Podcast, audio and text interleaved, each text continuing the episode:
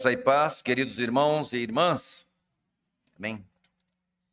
Vamos ler o texto da palavra de Deus que servirá de base para a nossa meditação dessa noite. O texto de, do Evangelho de Mateus, capítulo 26, versos 17 a 25. Evangelho de Mateus, capítulo é 26, a iniciar pelo verso 17.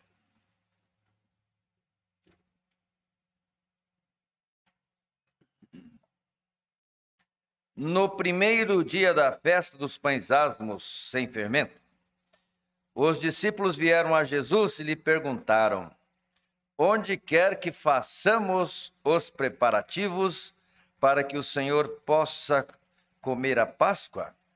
E ele lhes respondeu: Vão até a cidade, procure um homem, um certo homem, e digam: O mestre diz o meu tempo está próximo, e em sua casa celebrarei a Páscoa com os meus discípulos. E eles fizeram como Jesus lhes havia ordenado e prepararam a Páscoa. Ao cair da tarde, Jesus pôs-se à mesa com os doze discípulos e, enquanto comiam, disse: Em verdade lhes digo que um de vocês vai me trair. E eles, muito entristecidos, começaram a, um por um, a perguntar-lhe: Por acaso seria eu, Senhor? E Jesus respondeu: O que comigo põe a mão no prato, esse vai me trair. O filho do homem vai, como está escrito a seu respeito. Mas ai daquele por quem o filho do homem está sendo traído. Melhor seria para ele se nunca tivesse nascido. Então Judas, que o traía, perguntou: Por acaso sou eu, mestre? E Jesus respondeu: Você acabou de dizer isso. Que o Senhor nos abençoe com essa leitura de Sua santa palavra. Pai Santo, nós estamos na Tua presença e a Tua palavra já foi ouvida, já foi lida, e que o Senhor agora coloque em nosso coração o que nós precisamos pensar, precisamos aprender e qual o propósito com que vamos sair daqui depois de ouvir essa palavra. Em nome do Senhor Jesus, que o teu Espírito Santo nos ensine agora. Amém. Caros irmãos, é um privilégio muito grande sempre estar com todos os irmãos e rever irmãos tão queridos. E nesta noite em especial, a noite da comunhão da Santa Ceia.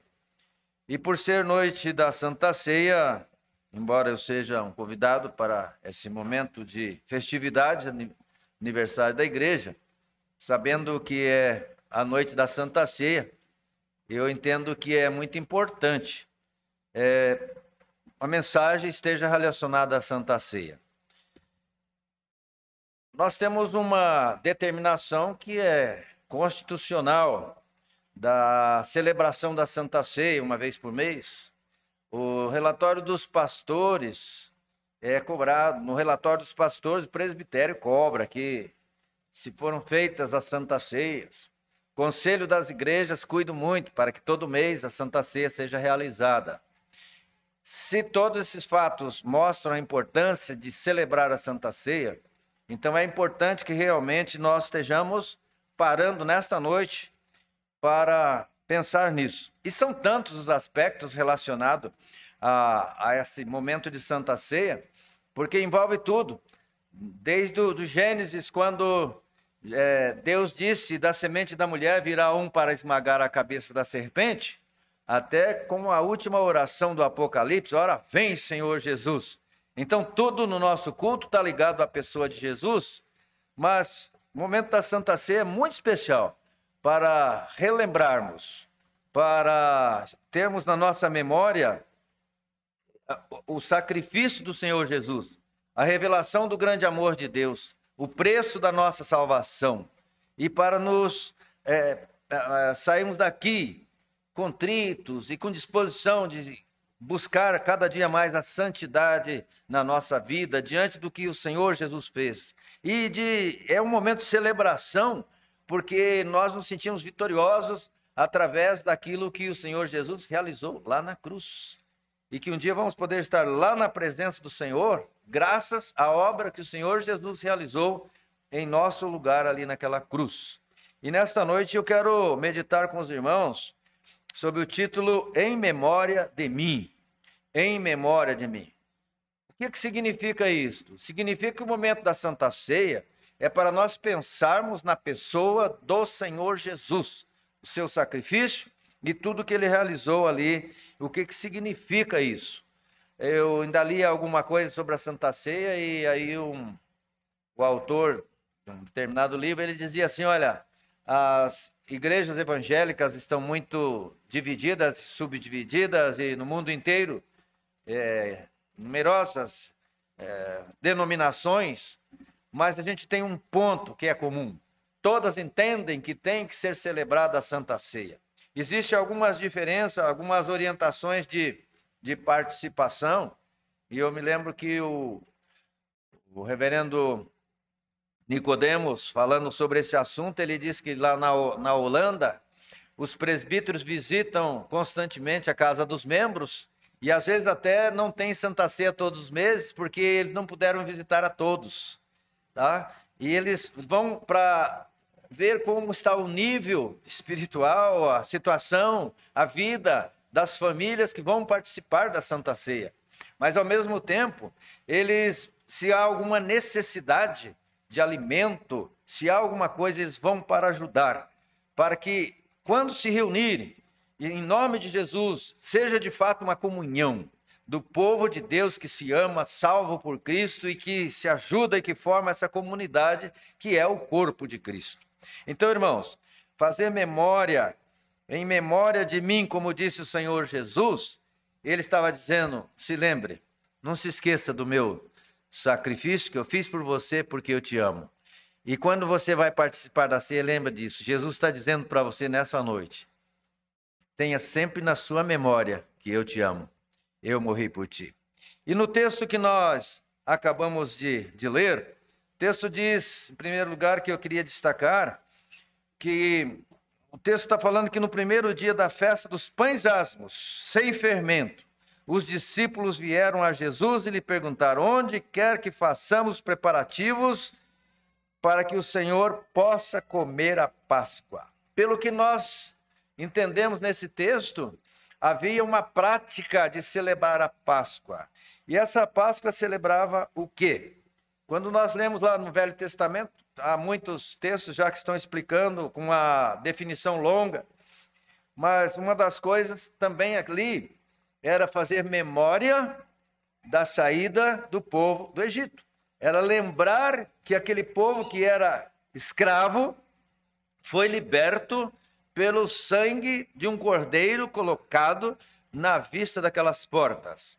Nós sabemos a história, povo de Israel é escravo lá no Egito e de, sendo povo de Deus com a promessa de ser trazido à Palestina, a terra prometida.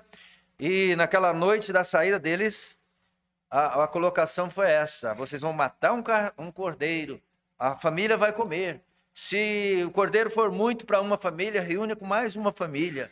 Se é, ele seja sacrificado e um pouco do sangue passado na vista da porta. E onde tiver aquele sangue, significa que a família é, terá preservado ali, será preservada e será salva para ir à terra prometida. Porém, na casa em que não houver o sangue, significa que a pessoa não creu, que não era é, do povo de Deus, e ali havia a morte de um primogênito da família. E isso de fato aconteceu. Mas o povo de Israel foi liberto. Então é uma marca que foi dada ali já o sangue derramado. Na realidade, às vezes a gente fala, é uma figura, falar o sangue, até a gente fala o sangue de Cristo nos purifica, etc. Na realidade, está falando que uma vida foi dada para garantir a nossa salvação. Que uma vida foi substituir a minha lá na cruz, aplicando agora ao Senhor Jesus, né, para isso. Mas ali no mês de Abib, dia 14 à tarde, começava a festa. Mês de Abib, lá na, para o judeu, seria um, um, um período entre o final de, de março começo de abril. Era feita a festa. E todos os anos eles faziam e davam muita importância a essa festa. Cordeiro sacrificado, existia sete dias de, de festividades, de volta para o Senhor, animais eram sacrificados e o povo estava em comunhão, celebrando a libertação do cativeiro. A libertação daquela escravidão terrível. Irmãos, e é justamente nesse momento que o Senhor Jesus tá, foi entregue para ser crucificado. Por isso que às vezes a gente fala de Páscoa e só pensa de Jesus para cá. Mas ela já existia, né, muito antes, comemorada pelo povo hebreu. E agora, nesse texto, eles estão naquele momento de comemorar. E a ligação que, vamos dizer, Deus fez, que o Senhor Jesus fez, daquele momento de Páscoa normal, comemoração do judeu, como queria acontecer com ele. E o texto aqui diz que é, os seus discípulos falaram, mestre, Jesus mesmo disse, versículo de número 18: Vão até a cidade e procuram um homem e digam: O mestre diz: O meu tempo está próximo e em sua casa celebrarei a Páscoa com os meus discípulos. E eles disseram: Como Jesus eles fizeram como Jesus lhes havia ordenado. Antes tem a pergunta: onde queres que preparemos a Páscoa? Porque eu, ah, não vamos ver isso agora, mas essa seria a quarta Páscoa que Jesus estaria participando. Razão porque a gente determina que o ministério dele foi de três anos. Logo no início do seu ministério, é, é, da sua missão mais específica, ele participou de uma Páscoa e depois essa no final. Mas Jesus já está para ir realmente à cruz. E é este o acontecimento que marcou a última Páscoa quando Jesus está terminando seu ministério terreno. Nesse texto não diz quem realmente é, fez a pergunta, mas no Evangelho de Lucas, capítulo 22, versículo 8, nós somos informados que Jesus se dirigiu a Pedro e a João e encarregou que ele fosse, que eles fossem até a cidade para preparar o lugar da, em que comemorariam a Páscoa. Não é? Então, Jesus indicou o lugar. Mas uma indicação interessante, porque a indicação é: ide a um certo homem, a um certo lugar. Não é? Não estava definido. Eu acho muito interessante é, como eles saberiam exatamente quem era esse homem, não é? E para preparar o local.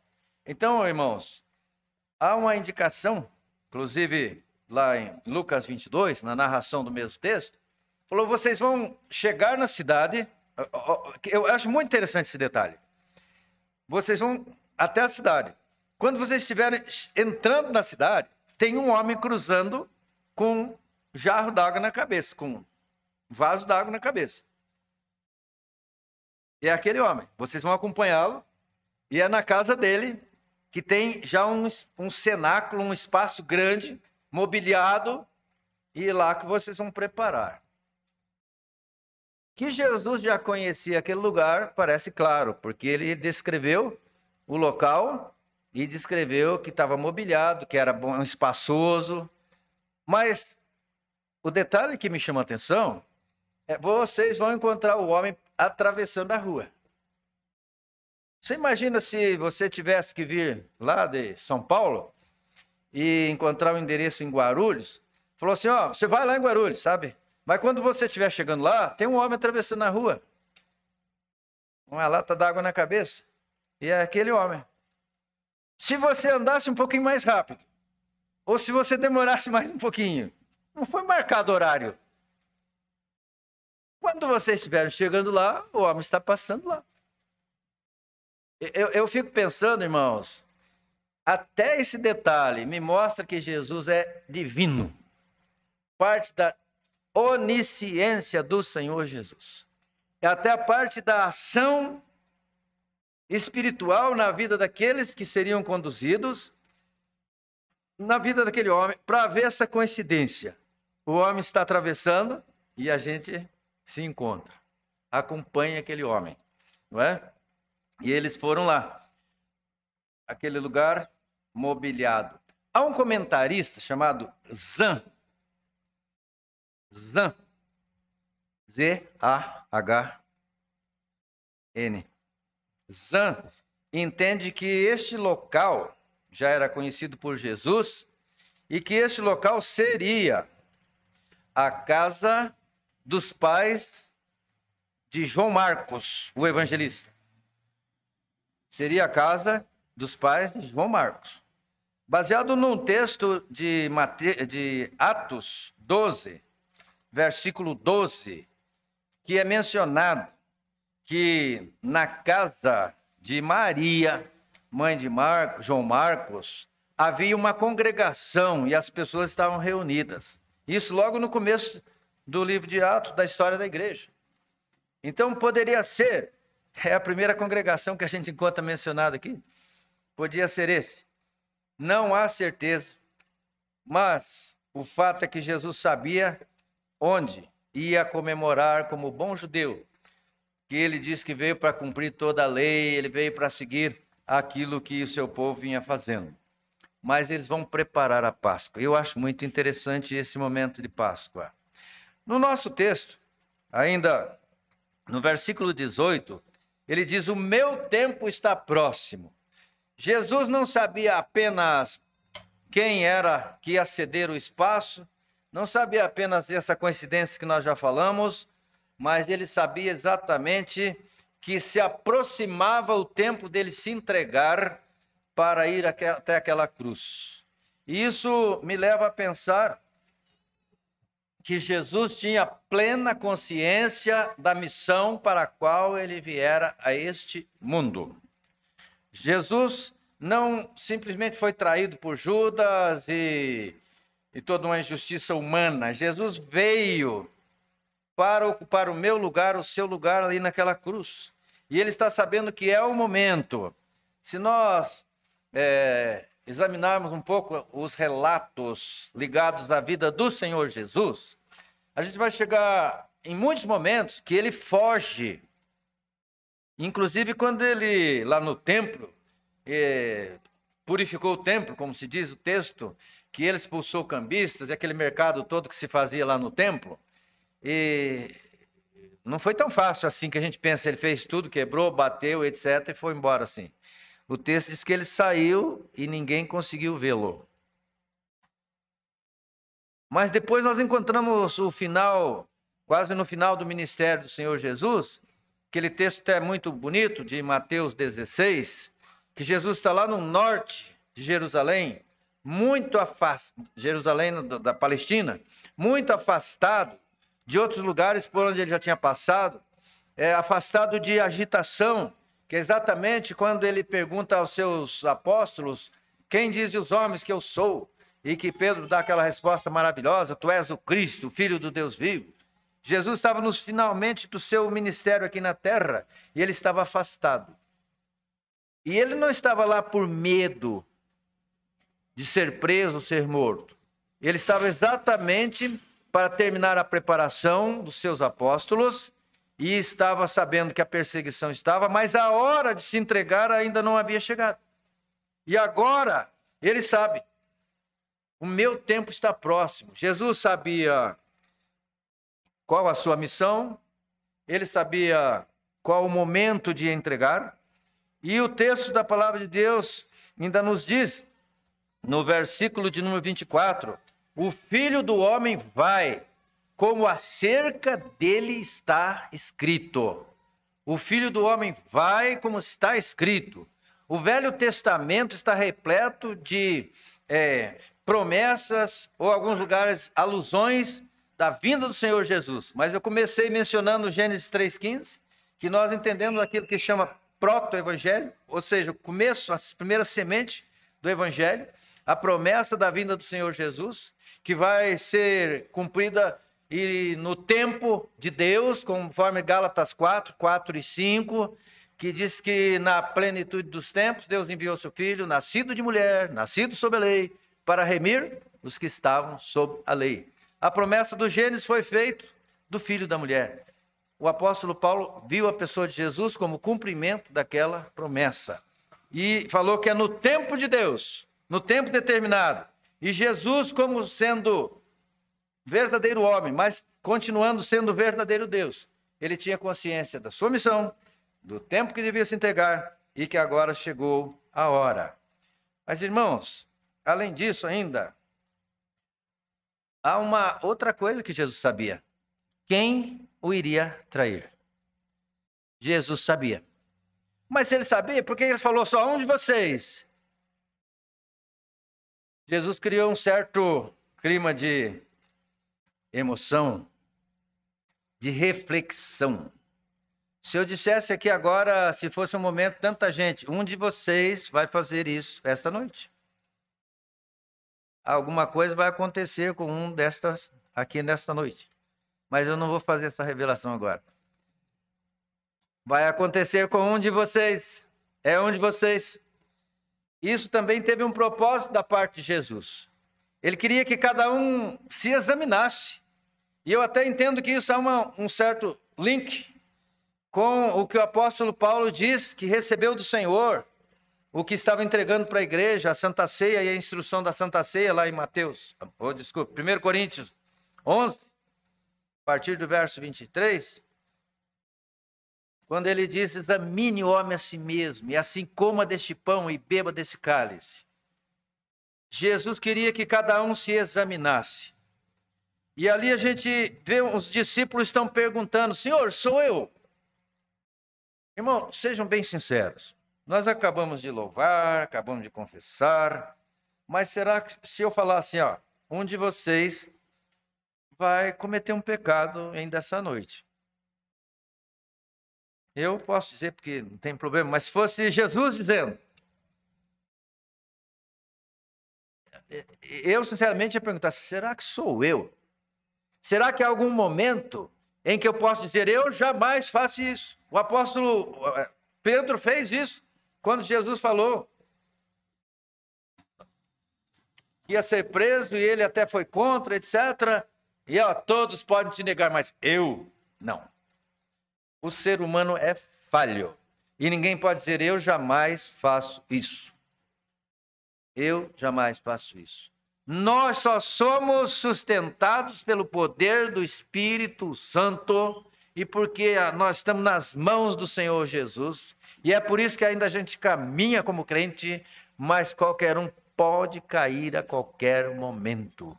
Por isso que o Senhor Jesus disse, inclusive nos seus últimos momentos, quando os apóstolos dormiam lá no Getsemane, e ele está orando, e ele já está suando sangue, e ele está pedindo até ao Pai que passasse dele esse cálice, as pessoas estavam dormindo.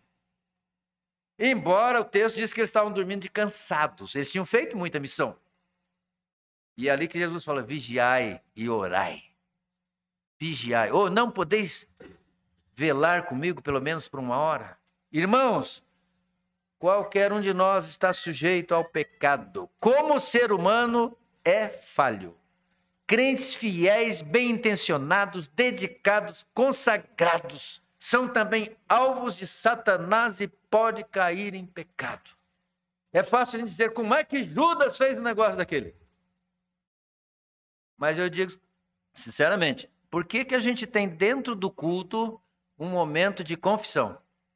Porque é possível ao crente melhor que tem cometer alguma falha, algum pecado. Vamos só fazer uma, um esclarecimento. Nós não acreditamos que aquele que de fato foi salvo por Cristo, esteja a vida transformada pelo Espírito Santo, ele vai cair da salvação, como disse. Ele vai perder a sua salvação. Eu gosto muito do texto de 1 João 5, 18, quando ele diz que nós somos aquele que crê em Cristo não vive na prática do pecado, mas ele é conservado e o maligno não lhe toca. maligno não lhe toca. Porque ele é conservado pelo poder do Senhor Jesus, pela ação do Espírito Santo, porque ele é alimentado com a palavra de Deus, mas está sujeito. Então a pergunta dos apóstolos era: será que sou eu, Senhor? E eu entendo que era uma pergunta sincera. Se falar assim, olha, nós estamos sujeitos, será que eu ainda vou fazer alguma coisa contrário à lei do meu Deus, à palavra de Deus? Mas tem uma pergunta aqui, que ela é, no mínimo, de uma repugnante ironia. É a pergunta de quem? Pergunta do verso de número 25. É? Judas perguntou: Por acaso sou eu, mestre? Ô, irmãos, eu gosto de pensar. Ontem eu falei uma coisinha do tom com que nós usamos as palavras. Qual seria o tom de Judas nessa pergunta? Uma cara de santo, assim, né? Senhor, por acaso sou eu? Ou naquela de deboche, eu, senhor? Seria eu? Uma pergunta de repugnante ironia. Por quê? Porque você lê no mesmo capítulo 26, a partir do versículo 14, eu vou ler com os irmãos. Versículo 14 do mesmo capítulo 26 de Mateus. Então um dos doze, chamado Judas Iscariote, foi falar com os principais do sacerdote e disse: Quanto me darão para que eu entregue, para que eu o entregue a vocês? E pagaram-lhe 30 moedas de prata. E desse momento em diante, Judas buscava uma boa ocasião para entregar a Jesus. Nesse momento da Santa Ceia, isso aqui já tinha acontecido. Judas não saiu da Santa Ceia para ir vender a Jesus, ele já tinha vendido antes da Santa Ceia. E é ele que faz a pergunta: Porventura sou eu, mestre? Irmãos, Jesus conhece tudo. E a gente está falando isso da divindade do Senhor Jesus nesses detalhes. E Jesus conhecia o coração de cada um. E eu quero dizer para você que está aqui nessa noite, senhora, senhora, Jesus nos conhece muito mais do que nós imaginamos. Jesus me conhece mais do que eu próprio me conheço. Jesus sabe cada preferência de cada indivíduo a sua pasta dental preferida, o seu sabonete, a sua comida preferida, ah? seu momento de alegria, o seu momento de tristeza, a sua dor. Mas ele conhece mais. O que você vai fazer daqui a 20 anos, daqui a 30 anos, o que vai acontecer? A meninada que está querendo casar aí. Tem umas menininhas que às vezes vinha chorando lá. Eu sempre tive muita intimidade, assim, intimidade com jovens. E a menina vinha chorando assim não tá dando certo o namoro lá, fulano, não sei o quê. Falei, menina, você pode chorar por mais dois ou três ainda, até chegar naquele que Deus determinou. E ele sabe qual, e ele já determinou para você. Irmãos, mas tem gente que pode estar chorando, preocupado com o emprego também, e Deus sabe disso. E qual o seu medo? Qual o seu temor? Qual a sua situação espiritual? Jesus conhece. E isso tem dois lados uma vantagem e vou diria que outra desvantagem. Uma a vantagem é que ele pode nos atender e mudar a situação. Mas a desvantagem é que não dá para enganar. Não dá para enganá-lo. E o crente tem que ser sincero. Eu acredito que os apóstolos que fizeram a pergunta inicialmente estavam sendo sinceros.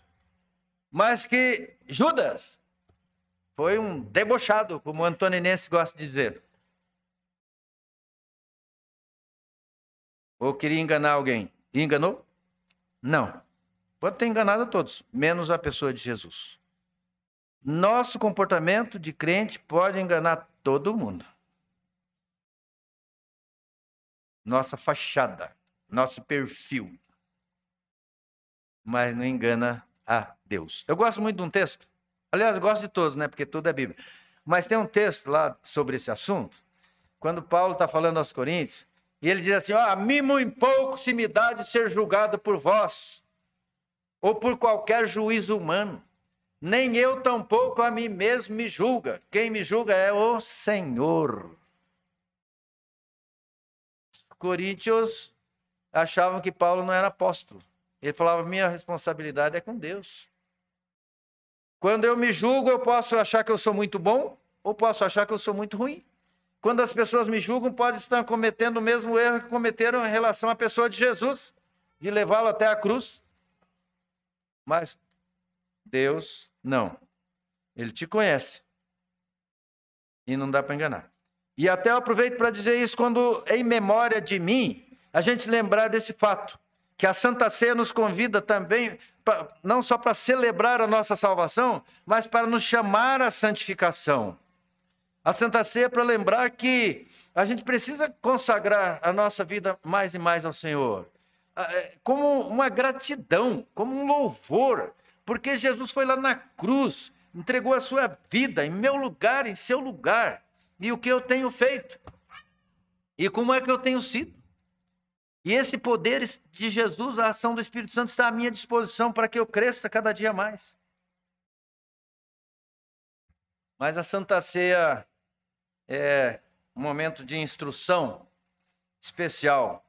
Quando Jesus toma o pão e ele disse, este versículo 27, ele,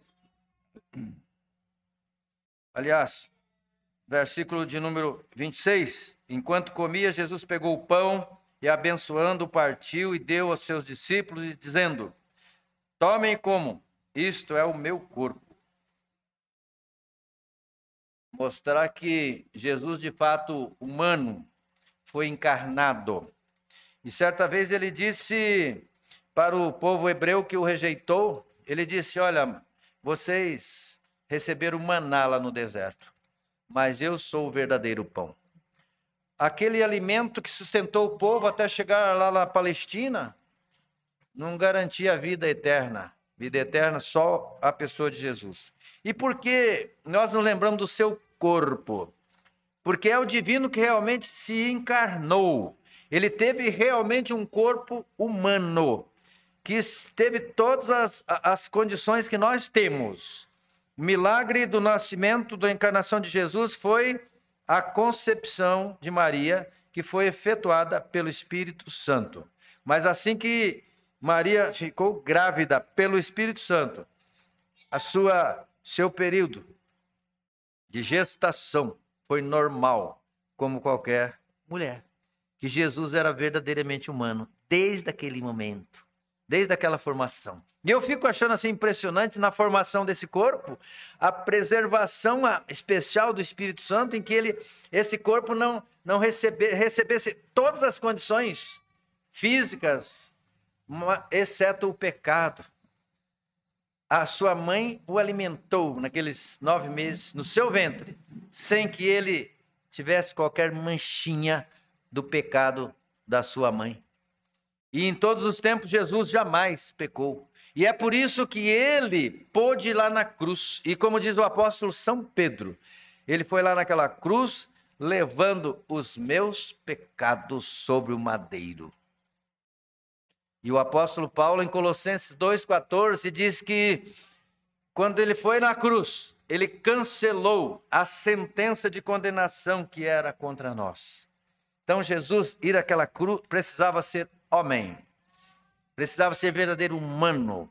Quando nós tomarmos esse pão, você pensa assim: olha, esse pão representa aquele corpo de Jesus que foi lá na cruz massacrado surrado, desprezado, pregado e tudo mais que você quiser, porque ele estava no meu lugar, pagando os meus pecados. Irmão, se isso for pouco para nossa consagração, eu não sei o que a gente precisa mais saber.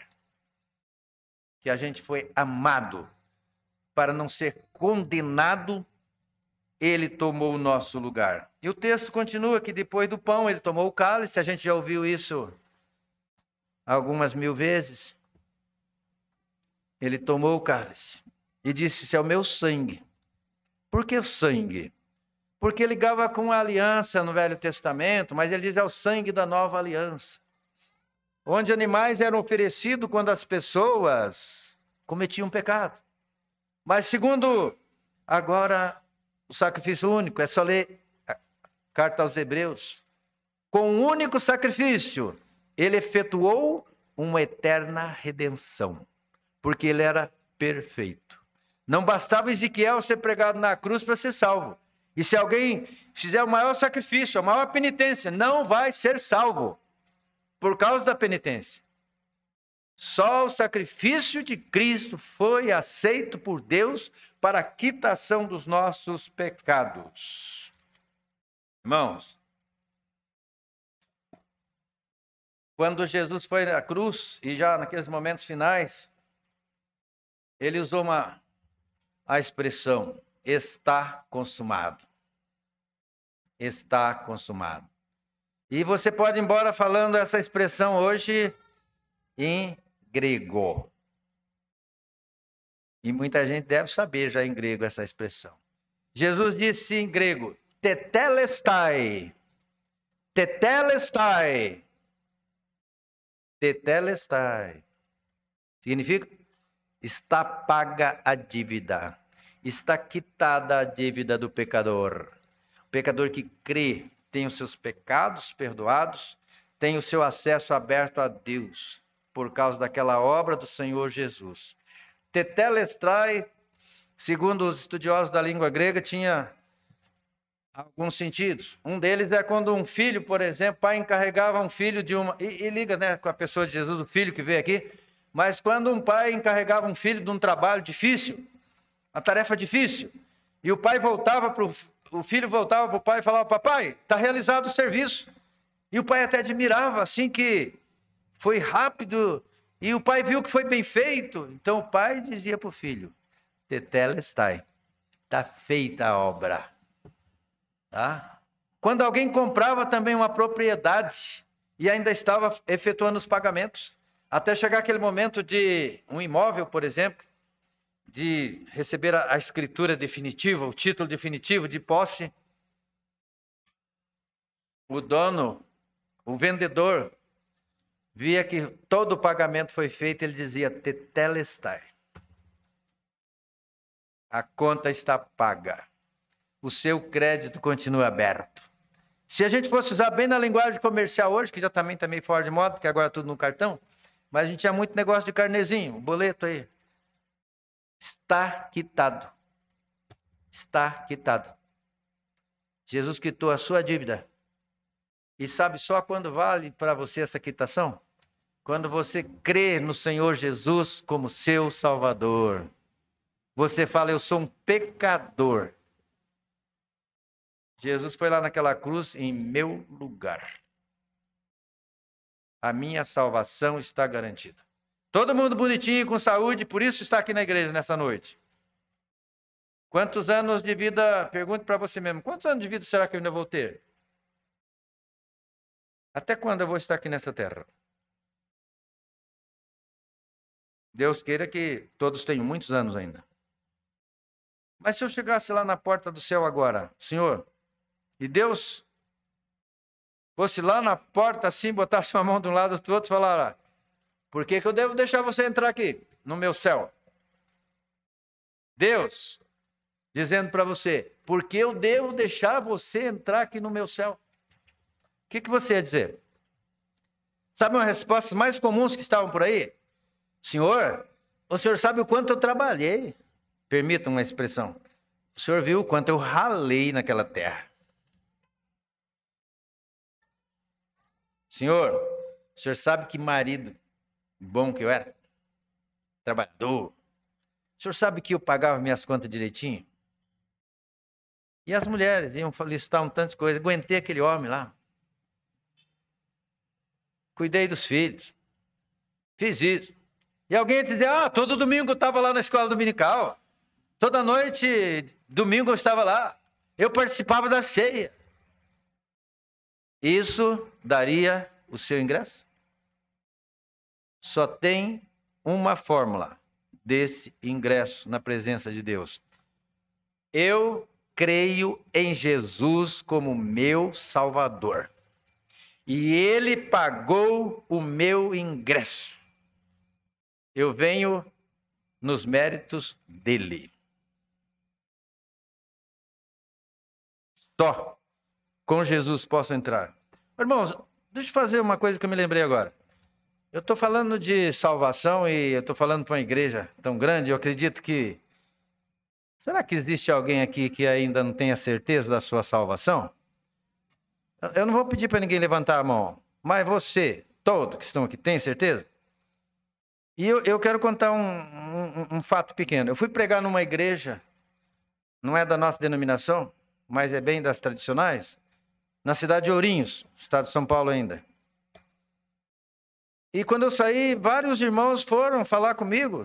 Alguns acharam bom, alguns estranharam e falaram: Ô pastor, o senhor ainda é daquele que prega salvação?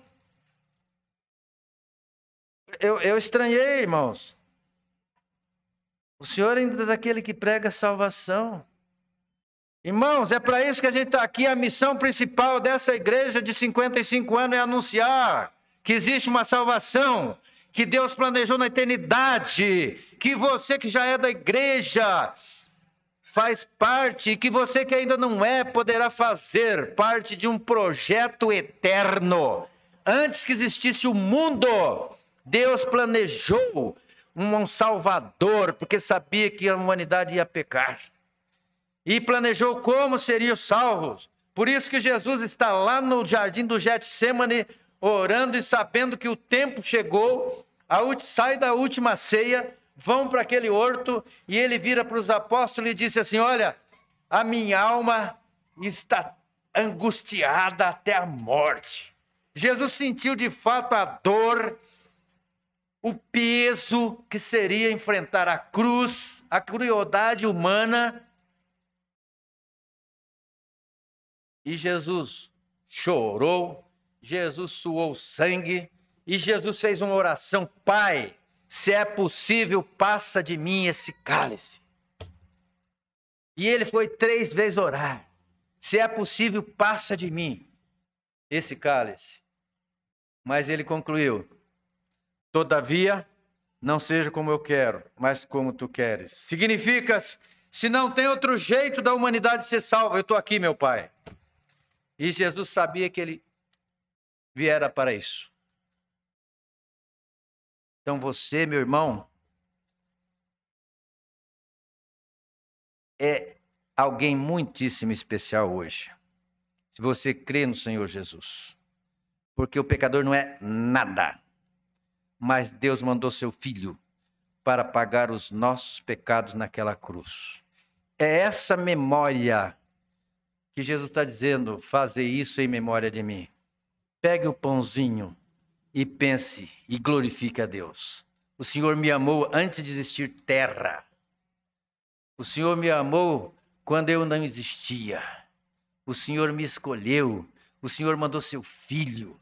A Santa Ceia tem que ser alguma coisa para tocar o nosso coração. E permitam-me fazer um parênteses.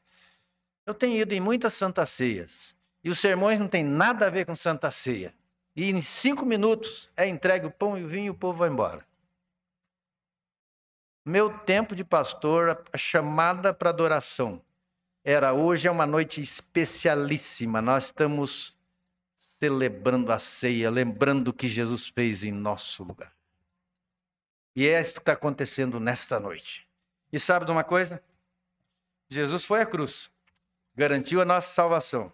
Mas tem uma frase que eu tive o privilégio de usar muitas vezes neste momento e de ver, e eu gostaria que o Espírito Santo tocasse e que eu fosse embora para o Paraná e a resposta fosse a mesma que eu já tive em várias ocasiões. Jesus falou: Olha, desde agora não vou beber mais convosco do fruto da vide, até que de novo beba no reino de meu pai. Eu não vou beber mais com vocês, mas eu vou esperar vocês lá no reino de meu pai. Até lá. Se você ler Apocalipse 19, é a chegada da igreja na ceia do Cordeiro. as, os participantes da ceia diante de Jesus e vestido de branco, e diz o linho fino, puro, é a justiça dos santos. A justiça dos santos foi efetuada quando Cristo foi naquela cruz. O preço da sua salvação, para você estar lá. Mas eu vou concluir a história que eu ia contando. E eu falei isso. Mas eu fiz a pergunta muitas vezes. Se você, nesta noite, não vai participar da Santa Ceia, por quê? Ainda não entendeu o plano da salvação de Deus. Você está sendo sincero e coerente consigo mesmo. E por que que nesta noite você não faz o propósito de falar com o pastor, de ler a Bíblia, de se esclarecer mais sobre essa salvação tão importante? Para entregar enquanto tem tempo a sua vida ao Senhor Jesus. Por quê? Se você ainda não vai participar aqui, nessa igreja, nesse momento tão importante, tão solene, você vai participar naquela ceia lá em cima, na presença de Jesus, com os santos. Vai participar lá? Então Deus está te dando uma chance nesta noite de entregar sua vida ao Senhor Jesus. Jovem que não fez sua profissão de fé. Eu tenho um presbítero, alguns, aliás, mais de um presbítero até nossas igrejas no Paraná, que eram adolescentes. E eu falei isto, mesmo, exata, quase as mesmas palavras que eu usei agora. Eu estava lá na porta para cumprimentar pastor. Marca a minha profissão de fé. Eu quero entregar, me tornar membro da igreja, participar dessa mesa. Uma senhora que a gente tem evangelizado e ela estava vindo na igreja já há um tempo. Aí, mas ela fez uma restrição para ser batizada e fazer a profissão de fé. Terminamos o ato da profissão de fé, da, da Santa Ceia. Eu estava lá na porta. Ela falou, pastor, como que eu vou perder isso? Eu quero fazer minha pública profissão de fé. Jesus disse: Aquele que me confessar diante dos homens, eu confessarei diante meu Pai que está no céu. Talvez alguém esteja dizendo, não, mas eu já tenho certeza da minha salvação, eu já estou bem com Deus, mas eu não preciso ser membro da igreja. Jesus disse: aquele que crer e for batizado será salvo. E a condição para você participar dessa mesa é crer e ser batizado. Igreja, feche seus olhos e ore para que alguém que está aqui nessa noite seja tocado pelo Espírito Santo. E eu quero dizer para você que o sentimento que eu tenho neste momento em relação a fazer memória de Cristo é a seguinte: feche seus olhos e escute o que eu penso que Jesus fez em meu lugar. Eu era culpado e sem poder me defender e alguém vinha para me buscar. Então do céu ouviu-se uma voz dizendo: Deixa-o, leva-me em seu lugar. Eu devia ser crucificado. Eu é quem devia morrer. Eu devia ser pendurado na cruz, mas Jesus tomou meu lugar. Uma coroa de espinhos ganhou, e aquela dor devia ser minha, e aqueles pregos enferrujados eram só para mim, mas ele os tomou para si. Eu devia ser crucificado, eu é quem devia morrer. Eu devia ser pendurado na cruz, mas Jesus tomou, sim, Jesus tomou, mas Jesus tomou meu lugar. Amém.